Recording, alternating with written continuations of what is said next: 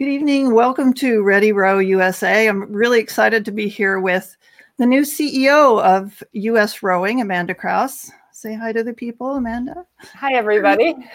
And Jim Dietz will be talking with her about her vision for U.S. Rowing. She's just started, I believe, November 1st. Is that correct? That's right. This is 2.5 weeks in. So you're fresh. But just a few things before we get started.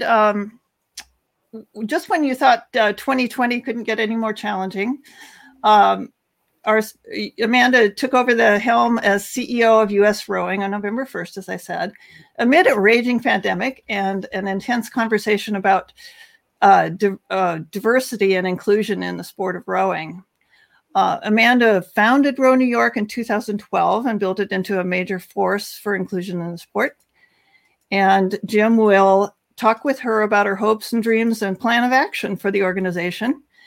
And Jim Dietz is probably needs no introduction, but in case you don't know, he's a 6-time Olympic athlete and coach. Can we roll it into 6, Jim? Yeah, that's good. 6. Yeah. Okay. And he just retired from UMass Amherst, where he was a varsity coach. He currently is co-founded All American Rowing Camp with Mark Wilson, and he's currently the coach there. And I have the pleasure of having him coach me when I go down there to Florida. So Amanda is our special guest, as I said, and we will be hearing more from her over the next few months. I'm sure we'll have her back on the podcast. But Jim, if you want to. Wait a second. At least we do have another thing to mention, station identification. Listen to the end for the hashtag. Well, I won't tell you what it is because I want you to listen to the end. But you can review us on your podcast app or YouTube, and please subscribe so that you get notification of episodes like this. You can win gadgets and gear and services by using that hashtag. So stay tuned for that. And Jim, do you recognize that picture up there? It looks like Mark handing out treats on one of the rows around Hontoon Island. That's exactly what it was. It was a mini muffin that he was using. Yes. Mm-hmm. So I don't think we would have made it if we hadn't had Mark's mini muffin, maybe. Yep. Okay, and our sponsors are the Rowing Retailer Directory by Rowing Chat. We appreciate their sponsorship. You can go to rowing.chat and browse around to all the retailers. We're trying to help them get rebooted after the pandemic shutdowns and so forth. So it's a great service that Rowing Chat has started. It's rowing.chat/retailer. And then Rebecca Caro of Rowing Chat is putting out her new Rowing Tales book. So she is publishing that next month, and it's on Amazon, Rowing Tales Book 2020. Okay, Jim, it's time to find out what Amanda's got in store for U.S. Rowing. Thanks, Charlotte, and thanks for the opportunity to interview Amanda here tonight. Amanda, there are 26 NGBs in the United States, national sports governing bodies. You're probably one of the few CEOs that actually has participated in the sport that you're in charge of. Can you give us a little bit about how you got involved with rowing? Yeah, absolutely. And this is so much fun already being here with you, Jim. I wish we were in person. Yeah.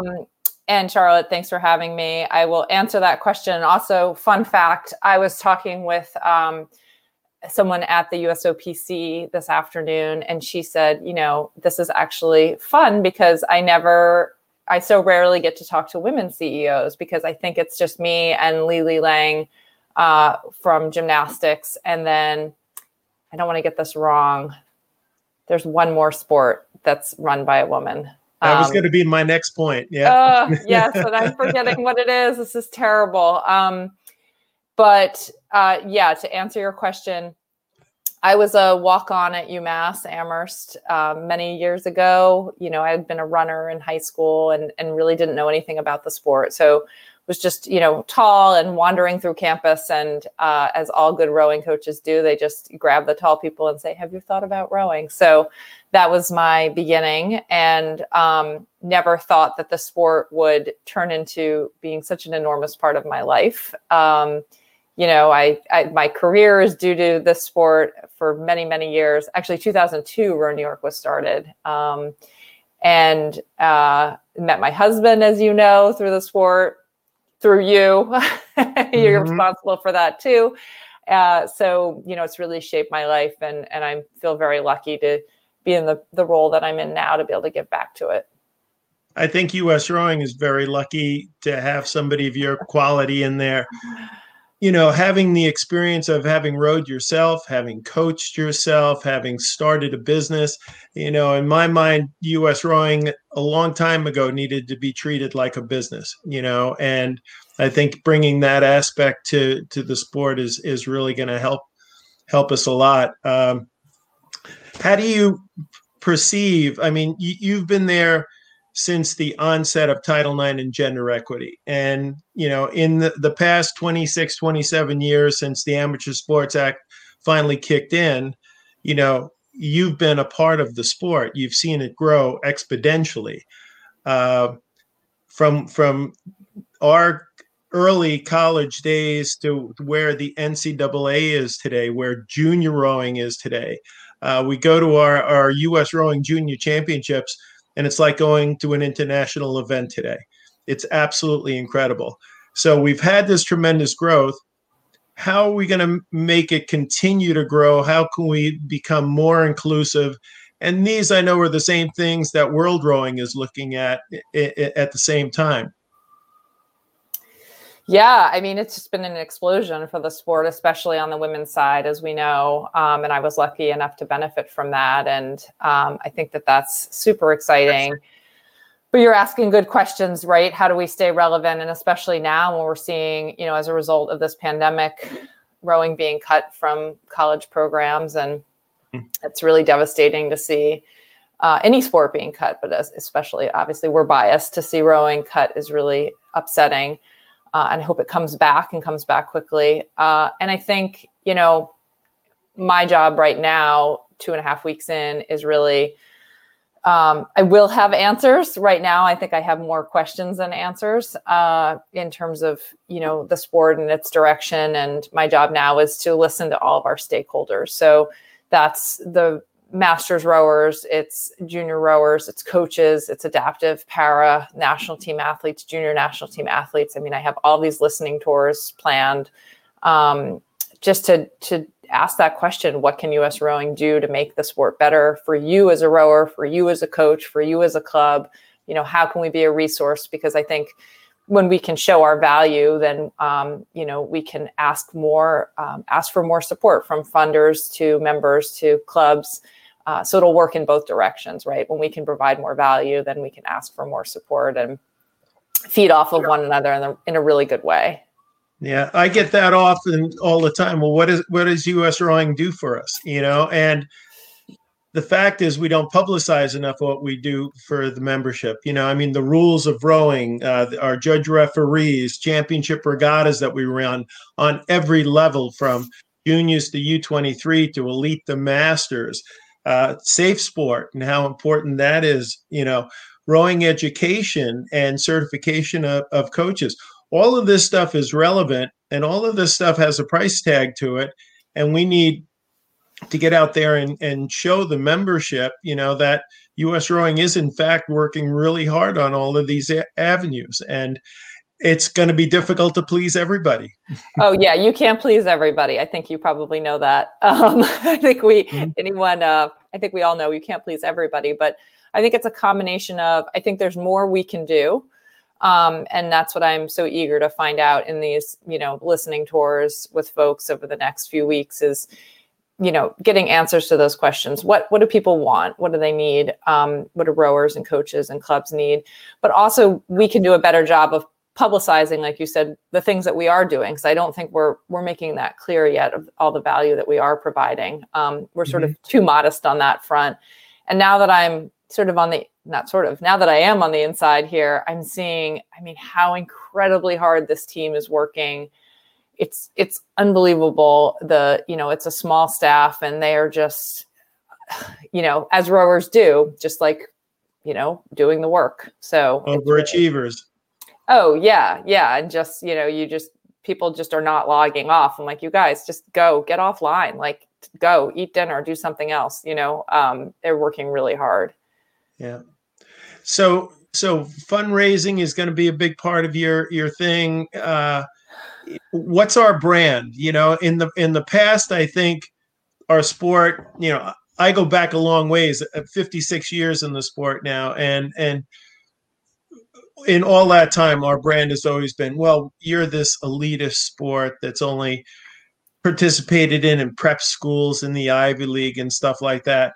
And I've seen it change tremendously, with programs like yours, with Title IX and all the club and high school programs starting all over the country. It's just amazing. But, what's our brand going to be? How can we go out and sell the sport more? Because I think our sport has so many great stories that could be told. Yeah, I think that's something I'm really excited about to dig into is, yes, to go back, absolutely fundraising is something that we need to focus on. We need to drive revenue. We need to bring in more resources. But I think, in terms of our brand, I'll have a fuller answer for that soon, but it definitely has to change, and I'm excited for it to change. And I think, you were sort of leading the way on that in many years ago in the Bronx, right? You were that tall kid from the Bronx, right? And I think we need to do a good job of letting people in this country know that a rower can look like many different things, right? It's not just, the guys from Princeton, Yale, and Harvard.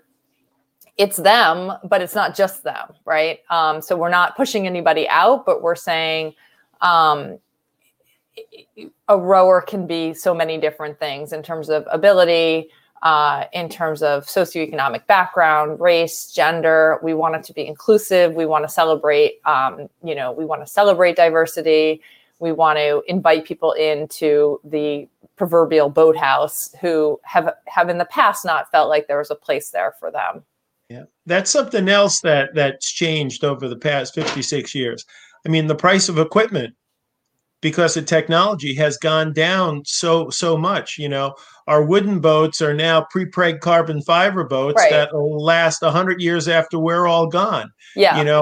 Rowing isn't that expensive sport once you get it started within your boathouse. Once you start establishing boats and stuff, it's not that expensive thing that most people think it is. Right. And they don't think that, they think, oh, I need to have been doing this since I was young, or, I have to go to school at Princeton, or I have to, there are all these, like, I'm not that. People can't see themselves. And, they always say you can't be what you can't see. So U.S. Rowing has to do a good job of showing what a rower can look like. And that's many different things. Well, there's great ways they can do it now, because, again, modern technology, we got camcorders and camera angles and everything else. I mean, our race is no longer the last 100 meters of a race. You're watching races for the entire 2,000 meters of the entire 5K of a head race. Even, you can bring the audience into your boat today and let them know the people. You get people out there like Jevy Stone, tremendous athlete, doctor, doing it all. Those are great stories. Those stories have to get out there, because the public will eat them up. Mm-hmm. Definitely. I mean, we're biased, right? But I think, and I'm sure you do too, like, we're the best sort of ambassadors for, like, what this country really should be standing for in terms of, hard work and working together, and what it means to be a part of a team, and what it means to just, like, put the work in. And no matter how you slice it, there are no shortcuts, right? And so rowing rewards that. And I think our country celebrates that. And I think there are a lot of brands that I'm hopeful will want to be associated with our brand. Mm-hmm. Yeah, I do too. But it goes, beyond the Olympics even. And I know that's coming up next year, and that's a challenge now. Being the fifth year in a quadrennial, how are you going to support that team? It's difficult for the athletes, difficult for everybody. I think hopefully the games will come to fruition in Tokyo and put everybody to rest, sponsors, athletes, all the others. But it goes beyond that too. It goes to master rowing and how much that's grown over the years. People say, well, what does rowing do for masters rowing? Well, I look around and I go to all the regattas. Masters are represented at every head race. Mm-hmm. They have regional championships in the United States. They have national championships in the United States. Our masters are going over and competing internationally in Europe. And those masters are kicking back to the sport, and that's absolutely. That's part of the growth of the sport, and a very important element of the sport. Now, I think rough count, U.S. Rowing was talking somewhere about 80,000 registered members. Mm-hmm. There's probably double that, but we've got to get all those people to come into the fold, exactly. and become part of the process, mm-hmm. And a lot of that I think is seeing our national team athletes, in the United States and becoming part of the process. Yeah, absolutely. Are we supposed to answer that question that keeps popping up? I don't know. Oh, is it popping up for you too? It is popping up for me. I think diversity is built with boots on the ground and local rowing clubs. All clubs are desperately trying to survive. My friend Nancy Mack has wanted to ask that question for... I don't think... Well, Amanda could answer this question, but I don't think it's U.S. Rowing's responsibility to support the clubs in this matter. I think the clubs have to learn to support themselves in this matter, how to bring coaches in. We did this a little bit with adaptive rowing way back when you were in school at UMass, Amanda. We had the adaptive rowing program. How could we help out? We brought the gals down that were registered lifeguards to mm-hmm. become lifeguards. Others that were in exercise science majors were getting a credit every semester for teaching the course. There's a lot of different creative ways that clubs can do this. But you jump in on that, Amanda, because you're the expert. Well, I don't know that I'm the expert, but in terms of helping them, I don't know if it's helping them survive or if it's I'm not sure if I'm understanding the question correctly, if it's helping them survive or helping them make their boathouses more diverse and inclusive.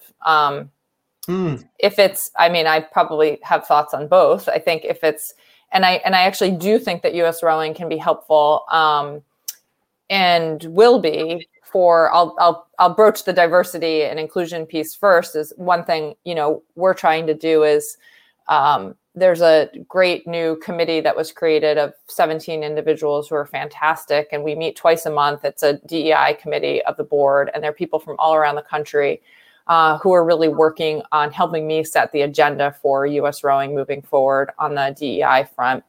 And part of it will be, we will have a full-time person at U.S. Rowing who will help answer those questions of clubs, because essentially, and junior programs around the country, essentially people are asking the same questions, right? They're always asking, how do we become more inclusive?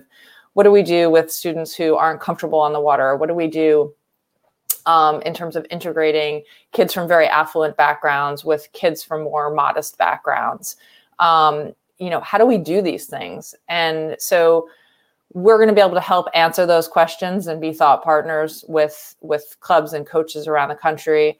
We're going to be able to help with showing people how to write grant proposals, how to do fundraising, how to start a fundraising committee, so help drive information and be a resource for clubs. Eventually, I would like us to get to a place where we can raise money to invest in clubs who are starting their own outreach programs. But there's little stuff we can do right now that's easy, like clubs that are serving predominantly kids from low-income backgrounds right now, they can apply for 2 free spots at our convention coming up in December, for example. So there's things that we're already doing, and there's a lot more that we can do to be a resource for clubs. I think there's a lot of information sharing. I think we can, as a governing body, be the group that helps connect groups around the country, right, and host the conversations, because at the end of the day, so many people and coaches and rowers are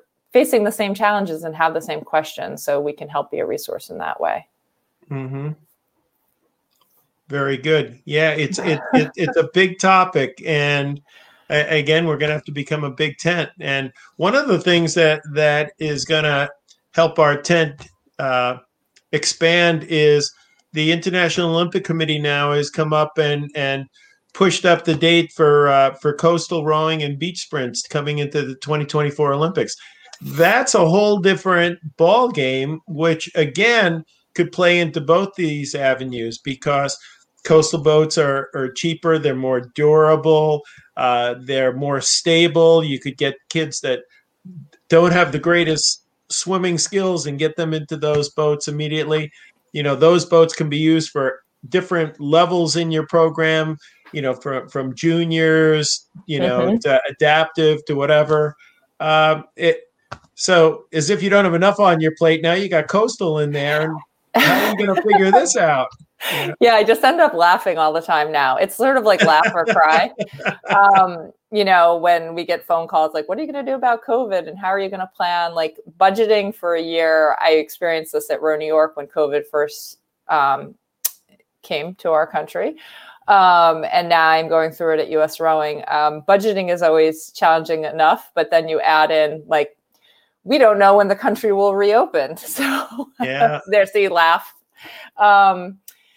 And, you know, so you just do the best you can, right? And you do scenario planning. And, but yeah, with coastal, I think, listen, it sounds like a ton of fun. I can't wait to try it out. I don't think I'll be good at it personally, because I don't like get in and out of the boat so fast anymore. And I think that's like a part of it, right? As it starts, right. Beach, so you have to like sprint and then jump in the boat. And I'm usually the one like, I can't get my shoes off. So I will probably fail, but I think it looks like a ton of fun. And I think I'm hopeful, you know, it's going to drive like a whole new group of people who think, oh, well, this speaks to me, right? This idea of like, it's on the beach and maybe it'll be more fun.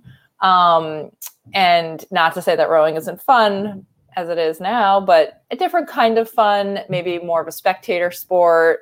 You know, maybe we'll have some beer sponsors there. Like, I just think there's opportunity and like you said, big tent, right? Yeah. And it's going to be an Olympic sport. So exactly. Start training. I could see coastal going hand in hand with beach volleyball and different things like that. You know, I'd see coastal as, you know, touring around the country. I mean, you can take these boats anywhere. You know, yeah. I'm out rowing off of Orleans here on Cape Cod, watching the seals out in the ocean get chased by the great whites. You know, it's like all kinds of good fun. Yeah, didn't Dave do that crazy row somewhere? Oh yeah, we've both done the race around Cape Ann, the Blackburn Challenge. Yeah. We've done a few of those. Yeah. Yeah. So I think it'll be fun. I mean, I need to learn more about it. Yeah. We need to start more beer leagues in different towns, you know, get these different bars involved. That's how you get more spectators. I'm telling you. And that's what they're going to be looking for on the Olympic channels. How many people are clicking on to the evening races to see rowing, you know, and there again, it's how to be relevant in today's world. Exactly. And then all the indoor rowing, you know, with Hydro and the I mean, that wasn't an official plug, but kind of it was. Yeah. Yeah. Well, no, I'll tell you, there is a rumor going around that I spread COVID. And the reason is because everybody in America is getting into singles now. And that's where everybody in America should be. I mean, Row New York, CRI, every program in the country. Colleges are finally buying singles. You did it, Jim. It's absolutely wonderful. Yeah. So finally it's happening. Yeah. And then James did it too, because now Hydro's taking off. So yes, Tracy. Yeah. Yes. I know people who are scared of her. If I go Tracy, then that'll be a good ending to the book. Jim, that's not even funny. It's true that we have to be worried about these sharks. I have no comment. I have no comment on the sharks. But yeah, I think James was behind COVID too, because now everyone's on the Hydros, and then with the erging, but all jokes aside, I mean, I can't tell you how many calls just Row New York got. You know, do you have any of those rowers you could sell us? We're desperate for a rower. Yeah. That meant they mean ergs or hydros or anything, because it's really taken off. And, you know, we're even talking about, can we, in the World Indoor Championships, this is unofficial, but like, can we create a new category for brand new, you know, like basement rowers, people who are like, oh, I want to throw my hat in the ring. Or all those people, on, you know, the Orange Theory people who use the rowers, or the CrossFitters, you know, we should be embracing them. And I don't know if it's a quantitative thing or whatever, but you know, people get on these rowing machines and they can see their work output over time. And just like hooking a college kid like you when you came to UMass, you know, all of a sudden you get on a machine and you're going really slow, and then a week later you're going that much faster, and then a week later, and you see the growth. And with that, exponentially, you're feeling healthier and more empowered and everything else. I think your average person that gets on these Hydros and Concept2s, they're going to get that same experience. And I'd like to see the next step be those people step into a boat, because that would be the ultimate, you know, to go from machine to boat. And that's what we do in all of our junior and college programs. You know, the kids start on the machine, they get into the boat. Let's get more people into the boats. U.S. Rowing will be extremely healthy. Mm-hmm. I agree. Yeah. So we're coming to the end of our half hour. So the really important questions that I have seen, that you're now the CEO of U.S. Rowing. Do you plan on rowing a mixed double with Mike in the future, and or getting the two kids involved in rowing a quad out there? You know, a mixed quad would be very nice to see. That would be good. So Wyatt is now taller than I am at 14. So I look up at him, he's 6'3". And the mixed double, I mean, I would need your professional advice on if that's good for a marriage. Definitely good for a marriage. Not for my marriage, but possibly yours. And who do you put in stroke and who do you put in bow? The man, the woman, you know, the more alpha in the couple, like what I would definitely have you in the stroke seat. I think it's better to have the gal in the stroke seat. It's better. Yeah, and your technique was always better than Mike's. I'm going to have to get him. Yes, I have to agree. When I walk by him erging in the basement now, I have to say I hold back, but sometimes I don't. And sometimes I say, straighten your head out. Like, what are you doing? Because he does this and I can't hold back. And he kind of grunts something and keeps going. Say, Mike, this is America. In America, it's all about looking good. You look terrible. Straighten. Don't do that head tilt. But yeah, I think eventually we'll get in a double together. I think that would be a lot of fun. We'd need you to coach us though. I'll come on down anytime. Well, U.S. Rowing is in a good place right now. I'm so glad that you're there, and let's look at many, many years of success and growth within our sport and within our country here. Thanks, Jim. I'm going to be calling you a lot. Okay, no problem. Charlotte, thank you for the opportunity to do this. You're welcome. I'd like to be a fly on the wall in some of those conversations. Yeah.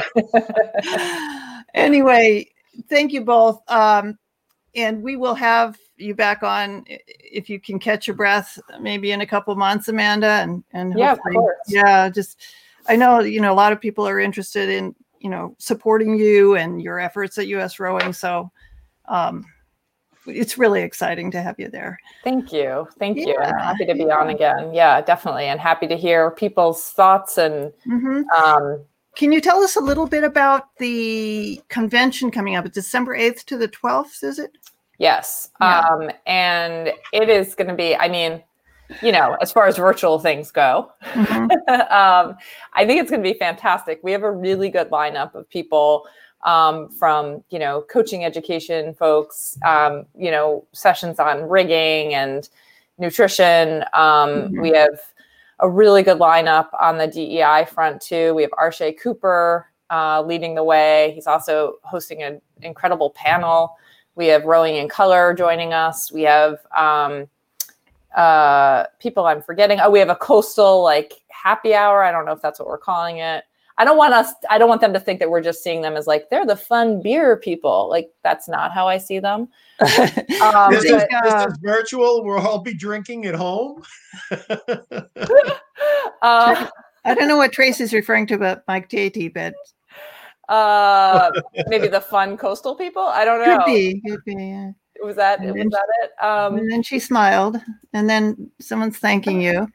That's Bill Donahoe, Torque. Oh, is it? Okay, good. Yeah, I was going to say Richard Butler is going to be on that panel too, right? Yes, thank you. Richard's been fantastic on the DEI committee. He's co-chairing it with Kirsten Feldman. He's going to be introducing Arshay. It's going to be, I think I'm talking about something less exciting, maybe finances in a boathouse. I don't know. Oh, that's going to be a big, that's a big topic, believe me. CRI. Anyway. I guess I do know about that. And we have a really good lineup. I think nothing replaces being together in person in my mind. As we all know, you know, my own kids in New York City went totally virtual about 3 hours ago, according to our mayor. So I totally appreciate, you know, how important it is to be together in person. And we will be again. But in the meantime, I really hope people will join us. And I do hope that people doing the outreach programs and serving kids from under-resourced communities will take advantage of coming to the convention for free. So. I think someone just asked what's happening with Row New York. Yeah, the Row New York. Who's taking over? Is it an interim or? Oh no, we have so I'm still on the board of Row New York, but we have an incredible team there, and it's led by Rachel Citron, who's been with us since May of 2019. She was really running the day-to-day anyway. She's phenomenal. Comes from a sports-based youth development background. Is learning to row up at Pelham. Yes, she's at Pelham learning to row, and she's fantastic. And I have no worries about Row New York. I worry more about myself and U.S. Rowing right now than Row New York. It's a real inspiration what you did there. You know, from what I've heard. You know, I have to say I donated something to last year, and I got the nicest letter from you. It was so authentic and wonderful and made me feel good. And, you know, you got the nugget. Yeah. Good. We try that. I get authentic a lot. I think that's usually, I'm trying to decide if that's right. You know, yeah. Well, listen, we would like everyone to, we like to highlight clubs. And I think that's going to be our next episode is going to be like club spotlight. So we're going to take 3 random clubs from around the country and just kind of bring their directors on and talk about what's going on at the club. We have the link for that in the show notes if you'd like to submit your club news. And it just, I don't know, not very many people do it, but I wish they would because I'd love to bring them to light, you know. Very cool. Yeah. And then, of course, gadgets and gear. I love my gadgets. And so I started this little segment and, this is the $5 Concept2 phone holder. But they go up from there. And anyway, my company is Pierce Press. I'm actually talking with some rowing people about publishing books who shall remain nameless at the present time. But we got an award for this book. It's a children's book about these 10 diverse authors that are and that just kind of mixed in with people like Thoreau and Emerson and stuff, but people that you wouldn't normally know as household names or some of us. Upcoming episodes, we're going to have our 2-year anniversary. We're going to have a major announcement about our distribution. We're going to do, like I said, the club spotlights. We're going to do a piece on rowing apps and maybe several segments on Tokyo Olympics previews, as hopefully the vaccine will be helping turn around the pandemic by spring, but we'll see. And then gadgets and gear. But thank you all, both of you, for this great discussion. Appreciate it. Thanks for having us. Yeah. Thank you, Charlotte. Thanks, Jim. Have a good night, everybody. Yeah. Bye-bye. All right. Take care. Bye-bye. Good night, everyone. Bye. Bye.